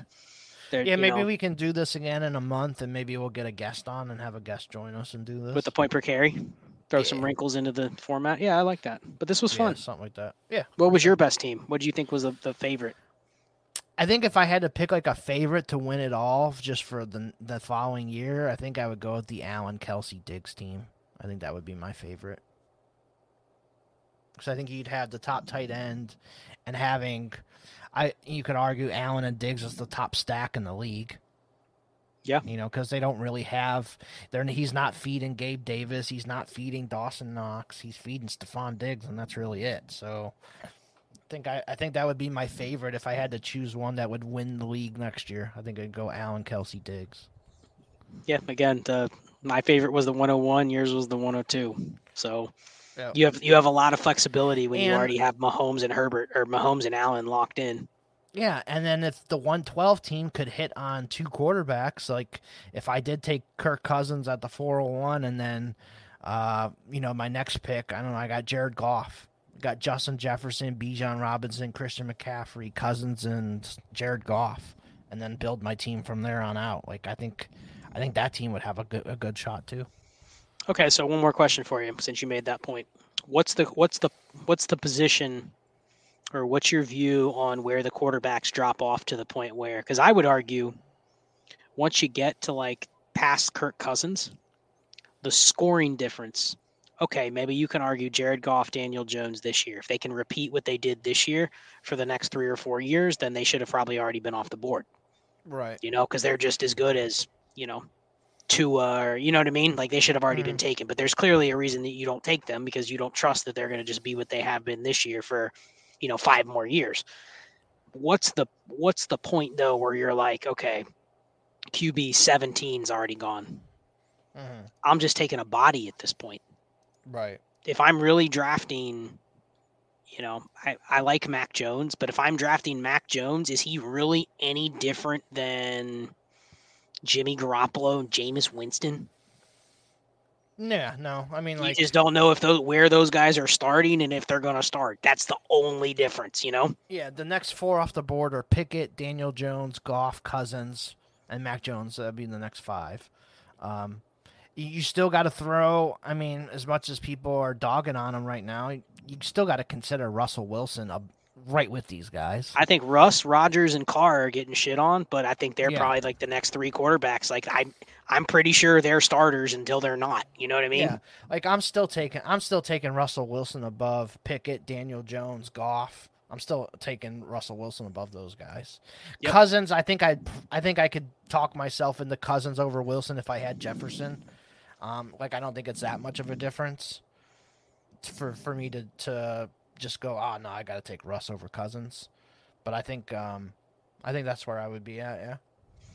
I mean, think about this though. Let's say you on that turn you went Bijan and McCaffrey, or you went McCaffrey and Barkley, right? Right. Then in a month you turn around and trade Bijan for AJ Brown and a future first. Mm-hmm. And then you wait and you wait and then in round five and six on your turn you get russell wilson aaron Rodgers. that's Right. a team that can smash Yeah, for sure. you know you've literally gotten aj brown jefferson barkley mccaffrey Rodgers, russell wilson and an extra first Yeah, for sure. you know, like and and the extra first is just insurance okay I mean, if i if Rodgers or Russell Wilson shits the bed or something happens, then I have an extra pick to move around for a quarterback. You know what I mean? Yeah, for sure. Like Yep. that might be the way to play sense. it because I, there are going to be people in startups that they just don't want the quarterbacks here, and they're going to keep taking. They're going to be taking fucking the Kadarius Toneys of the world before they are taking quarterback twenty two because quarterback twenty two is a dog. You know what I mean? right, right. So it's interesting on those those those bad spots. Like you can kind of build a unique team. So I think if I'm doing any snake drafts and I get a later pick, I may do kind of what you did and just use this as a chance to build a different type of squad than what I'm going to have in my other 40 leagues. You know? Right. Yep, that's kind of what was what I was going for with it. So that's cool. All right, we ready to play uh, America's favorite game, and then we'll head on out. Yeah, I wasn't sure we were going to do America's favorite game because this hasn't been America's or Eric's favorite week. So, Yeah, but we're here. Let's do it. All right, so the one I came up with uh, thinking about it at work last night. What is your favorite uh, college football bowl game, championship game of all time, or one that one that's the most memorable, your favorite, whatever. Favorite, man. Well, there's three of them that come to mind. And I I don't have any rooting interest, but you got to say the the Texas USC game Right. was still one of the greatest ones just from uh I vividly remember that. I was really into college football at that time. That was at the height of my like NCAA football playing days. So like Same. I Yep. watched I watched college football religiously. That was to where it was like I'm DVRing every game and all that kind of stuff. So I just remember following that, and it was amazing how people still really didn't even give Texas a chance. Yeah. Like honestly. they were, you know, a touchdown underdog or more, and you're like, wow, like they had an undefeated team, and you know that was the same year. I mean, obviously I went to Ohio State at the time, so that was the same year they were uh came to came to a, the horseshoe and won, and I, I went to that game, and it was still like the best live game I've ever been to. Yep. And it was like, wow, Texas is good. So getting to see that team go basically wire to wire and you know, get to the championship was pretty cool. So I'll say that one um, is up there. I one of the funnest games I remember watching was the Oklahoma Boise State game where they ran all the trick plays. Me and So that was locked up so far. That's another bowl game that was fun. That just With at the time, of Liberty play with uh, Jared Zabransky and I forget the running back's name. Ian Johnson Ian proposed Johnson. to his girlfriend after the game. Yep, Yeah. never forget that. Yep. But yeah, that was one of those where it was like, now if you saw that type of upset, it's no big deal. I mean, Tulane just beat USC, you know what I mean? But like Right. at that point, it was kind of like a big deal to see like a, a small school beat a, a big team in a bowl game like that. Now it'd be like, yeah, with NIL and everything, like it's no big deal. It happens every year, like big upsets like that. So that one was there. I the the third one's tough because there's a lot of them that are coming to my mind, but man, I'm gonna have to think on that one. There's like six that I'm trying to think of. So I'll decide. You go first, then I'll I'll chime in with my third one.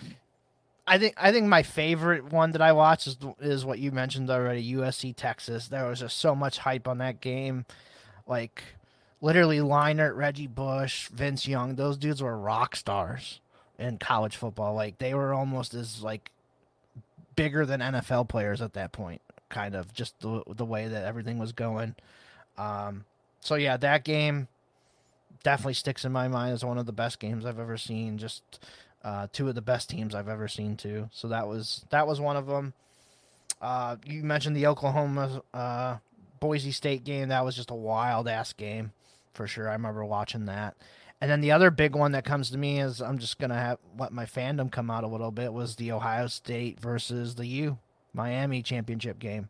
Um, obviously, uh, they threw the uh, Craig Krenzel threw the interception. Maurice Clarett ran him down and stripped the ball and got the ball back, and that basically got us um, enough there to win it. Willis McGahee's nasty ass knee injury in that game. Uh, I mean, Clarett just battled us back. Craig, you know, Craig Krenzel, who didn't really do shit in the NFL, he did play a little bit, but you know, led us to a national championship. So, and that's my only, uh, my only title that I really claim. You know, as being like an Ohio fan, Uh, like just like Cleveland stuff and uh, college football and all that. So yeah, that's uh, really my my only one that that I've uh, you know really really cared about. So that one was cool. I had um, my favorite player on that team was Mike Doss, the safety. He went and played with the Colts. I went I had his Colts jersey and all that. Um, so that was one of my favorite players growing up was Mike Doss. He was awesome. He was one of the uh, captains on that team. So yeah, those are uh, probably two of my or three of my uh, favorite bowl games. I'm trying to think of any others too that come off the top of my head that were really good. Obviously, the other um, Ohio State, um, Oregon uh, national championship game where Ohio State just beat the brakes off of Oregon with uh, Zeke Elliott. Cardale Jones was the starter, the third string quarterback. Um, that's another one that comes to my mind, but that's probably not for uh, non Ohio State fans. Yeah, I'm gonna I'm gonna throw two out there. So obviously the um, I I didn't know he would be a Bengal, but it was the the Burrow game against Oklahoma a couple years ago in the semifinal where he mm-hmm. lit them up six touchdowns. Yep. I mean that was still maybe one of the best like passing performances from a quarterback in a big game. You know what I mean? It was just like for sure. Yep. they're literally not a single mistake. And then you look in hindsight, you go back and watch the highlights of that game. Justin Jefferson scored four touchdowns. At the time, you're like, oh, Justin Jefferson, you know, he's he's good, but you never, you just didn't really probably appreciate that team to where I know we've talked a lot about that team, but like literally, you could go, that team could literally have like three Hall of Famers Right. you know so like that game i'll never forget watching that going like man like that's this might be the greatest offense that was right at the point where it was like this is the greatest offense in college history Oh yeah. like it, it might be you know after Yeah. that game the other one i'll say this because i worked at ohio state at the time and i'm not an ohio state fan you know this Yep. so i don't like ohio state but yet i'm from here i live in columbus so it's like I, I have like this weird affinity with the buckeyes i usually root against them to be quite honest and a lot of times i root against them because all the assholes that i live around right. like I just want them to experience misery, you know? so I mean I was working at Ohio State, taking classes at Ohio State at the time. but I'll I'll never forget how humbling it was going back to school after the Troy Smith Heisman, and then they just got murdered by Florida. Yeah. They returned the opening kickoff for a touchdown, and then I think Florida had 41 unanswered points or 34 unanswered points or something like that in the game. Yeah. And I think they went up like 30, it was either 34 7 or 34 14 in the game.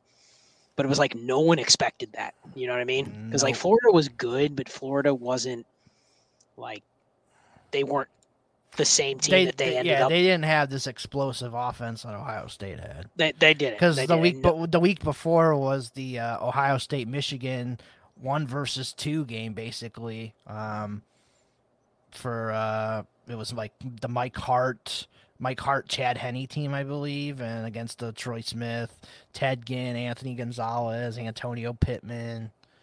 Um, all those guys were on Ohio State, and that was like Yeah, that, it like, was- 42-39 final or something like that. Yeah, it was um it was just that that game where it was like it just kind of came out of nowhere, you know, and then people got back to campus and it was like everyone was really really humbled in that game. And I'll, then I'll never forget all the stories about Troy Smith. You know, you heard the stories about Troy Smith. He got lazy after winning the Heisman and gained like 20 pounds and you know what I mean? Like Right. kind of packed it in. But yeah, that that game was one of those where, you know, it started. That's what started the Ohio State hates the SEC, and they've literally hated the SEC for like tw- twenty years since almost. Yeah. Uh, and then of course the kick in the balls was the Ohio State got beat by Florida in the basketball championship shortly after that. The Greg Oden and Mike Conley team lost, and so that pissed people Yeah. off even more because it was like, man, we can't beat Florida. So at, at the time, I mean, honestly, Florida won the football national title and they won back-to-back college basketball titles. Like you'll never see that again, where a team wins literally three titles in that short of a span. You know, so Yeah, you better hope your uh, Calipari buys you guys a quarterback and a running back and an offensive line. Maybe that could happen again. yeah, yeah, no, probably not. I don't think you'll you'll never see that in where a, a team wins three national titles in, in a span of like two calendar years like that. So it's not going to happen. But Yeah, yeah, because it's it's it's really hard to have like a super good football and basketball team at the same time. It's like either one or the other. Um, so it's kind of Well, rare and- to have them both. it, and that's the funny thing is Florida at the time had a dominant football team, but then they shortly lost Urban Meyer a couple of years later. Yep. But their basketball program was like at the peak of, you know, they were one of these teams that's not a basketball school, but they ran into a, you know, like a five year window where they dominated in basketball. So Yeah. Like you just, it, it's hard to have them actually fire like that at the same time. So yeah, that, that definitely fueled the, ever since then, everybody I know that likes Ohio State, they hated the SEC and it started with those years. It started Right. with those Florida losses, and after that, it was it was LSU. It's been Alabama. You know, it's Georgia. Like, it's yeah, just a- that that's the one. That's one of the ones that that pisses me off too. I think was it the Matt Flynn LSU team that fucking beat us, or it was some some some like just shitty quarterback at LSU just whooped our ass. I forget who it was. I want to say it was Matt Flynn. I don't remember though. yeah. I don't remember either. I have to go back and look. But yeah, it's it's it's just funny to see the the disdain for the SEC around here, and it's you know it's weird. I know they lost to. uh There's been other times where Ohio State basketball has lost to SEC teams, and it's just like every time they play an SEC team, they're just pissed. So anyway, that's where it started. That's a fun story. Yeah, so I just I just looked it up. They lost thirty eight to twenty four, and Matt Flynn was the uh, LSU quarterback, one hundred seventy four yards and four touchdowns. Do you remember who the the running back and the lead receiver were were on LSU? Give me the year. Two thousand eight. 2008. So the Ohio State quarterback was Todd Beckman or Boeckman. don't Yep, I remember that. Uh, Yep. Beanie Wells was the leading running back. Hartline, Brandon Saine. They only had f- completed 15 passes to receivers. Six to Hartline, three to Brandon Saine, five to Robiskie, one to Ray Small. Wow. But I was just curious if you remember who the lead running back and lead receiver were for uh, LSU that year. Hmm. I probably could think of the running back. Yeah, because that was the same. That was the LSU team that backed into the title game. Yep. And they beat they that was the team Kentucky beat LSU that year. I think LSU beat maybe I think it was Colt McCoy's Texas team, maybe. Uh, I don't remember, but that was the year. I, I just remember that was the year Kentucky beat LSU in the overtime. That was the Stevie Johnson, Andre Woodson team that beat LSU that season. Nice. I'm trying to think who the running back was on that team because I remember some of the play, some of the players on that team. Okay. Um, LSU receiver because that was before Landry and Odell. Yep. It was like two years before those guys. One one of these this guy wasn't the leading receiver in this game, but he did catch a touchdown. But he is a former Bengal. I'll give you that. One of the receivers. Former Bengal. Uh, man. Hmm, hmm, hmm. When did he play for the Bengals? Um. Oh, I, I, I remember one. I remember one of the running back or one of the uh, receivers because I remember he had a he had a touchdown in the Kentucky game. They had the little dude Trindon Holiday. Yeah, they had Holiday. He was one of the uh, receivers, but he wasn't like one of the leading ones. Who was the former Bengal? Because I know he didn't play for the Bengals. Um, I'm seeing if he uh, if it gives me like his career stats. So he played with the Bengals in 2016 and 2017. Wow. 2016 and 2017. Yeah, so it was later in his career, obviously.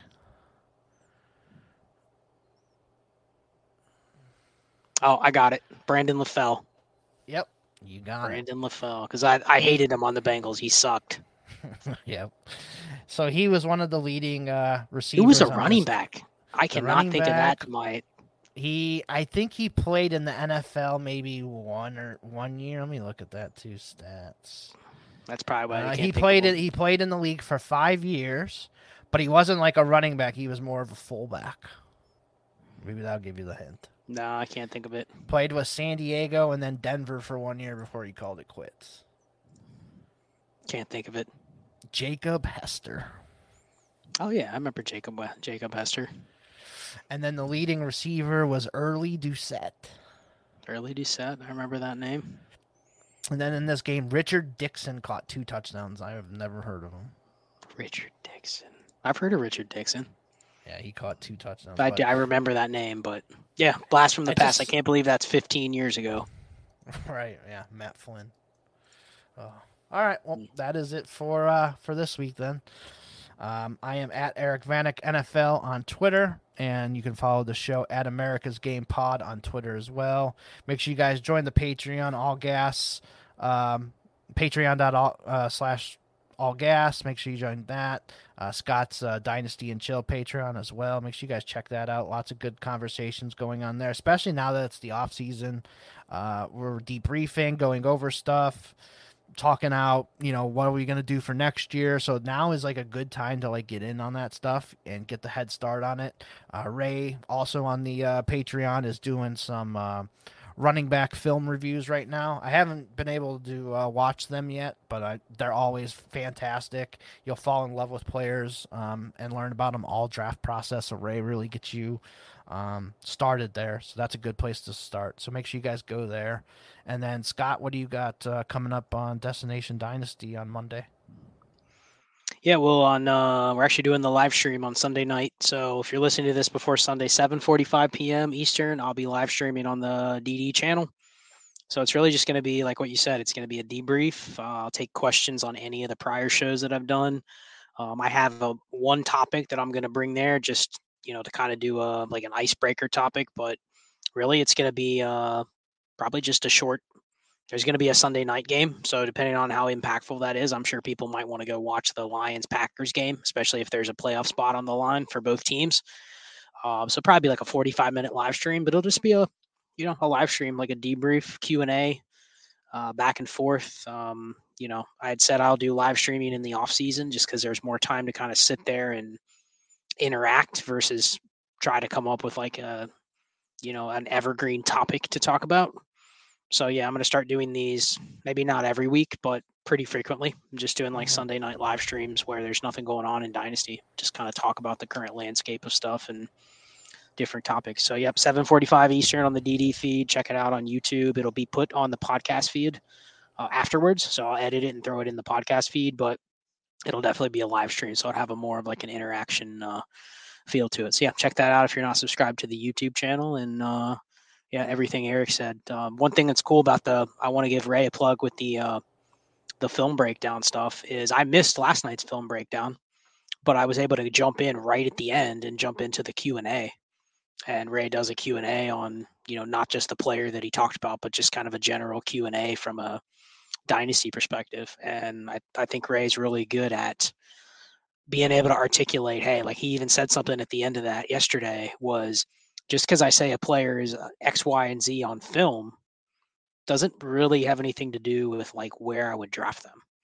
And that was kind of a revelation to me because I think a lot of times we pigeonhole people that are like film analysts as like they don't really understand like the dynasty values and stuff. So I just want to give Ray a quick shout out for that. Good stuff. And uh, with that, we'll go ahead and end the show until next week.